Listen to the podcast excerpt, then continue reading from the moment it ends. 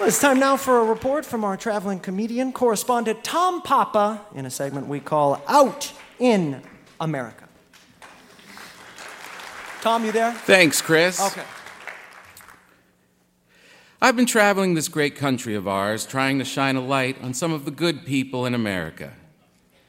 This week, I traveled to Philadelphia, Pennsylvania, where gusty winds blew autumn leaves into the faces of cars and people alike. But the citizens of Philadelphia are a strong, hard scrabble group who see the weather as a minor annoyance compared to the rest of daily life.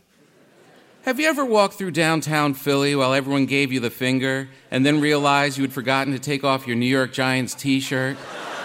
I have. They love their Eagles here, and they're enjoying a winning season mainly due to the emergence of quarterback Carson Wentz. I know this because a little old lady came up to me in a bakery and yelled it in my face. That's where I met a bread baker named Lou. He's part of a family business that's been baking and feeding bread to the people of Philadelphia for over a hundred years. Lou takes pride in his bakery and that it's the center of a community that his customers are an extension of his own family. And like his family, if you complain about his food, he'll slap you right in the head.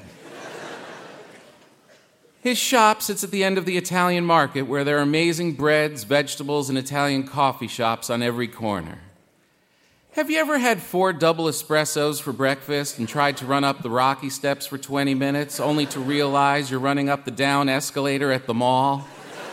I have. That's where I met Keith. He's a retired police officer who enjoys sitting on a bench and watching people act like idiots who he no longer has to arrest. We sat together for a while and took sips from his little silver flask. I'm not sure what it was, but it was definitely illegal. He likes them all this time of year, something about the twinkling lights and the music. You have to keep a sense of humor in this world, he said. There's a little good and bad in all of us. One of the hardest parts of being an officer was trying to keep a straight face when he was making an arrest. He said it's tough to read someone their rights when they're wearing their underwear as a hat. Have you ever gotten so drunk at the mall that you got caught stealing what you thought were free samples of Godiva chocolates, and your new police friend had to tell the manager you, you were having a diabetic episode? I have. That's when I realized it was time to head to the airport. I like traveling, it gives me hope and energy. The only thing I don't like is when I have to ride on a disgusting shuttle bus. It's like a crowded school bus for unwashed businessmen. I didn't ask for a tour of the airport on a hydraulic vehicle, and trust me, whenever you hear hydraulics, you know you're about to be treated like a piece of old luggage.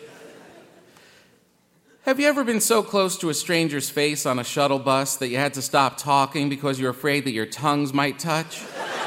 I have. That's where I met Carl, on his way to be the best man at his friend's wedding.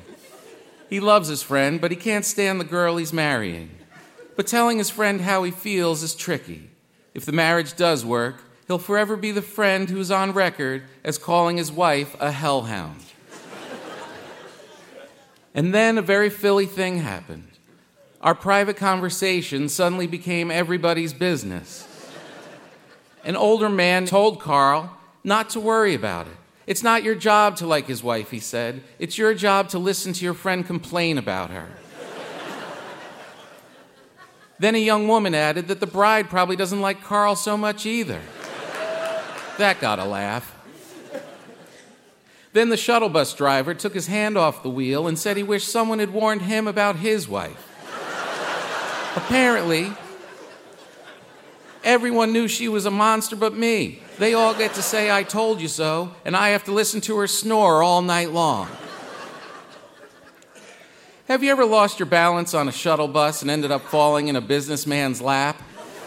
I have. And I guess that's why they call it the city of brotherly love. Be safe out there this season. Enjoy it all. This has been Tom Papa out in America. Thank you so much, Tom.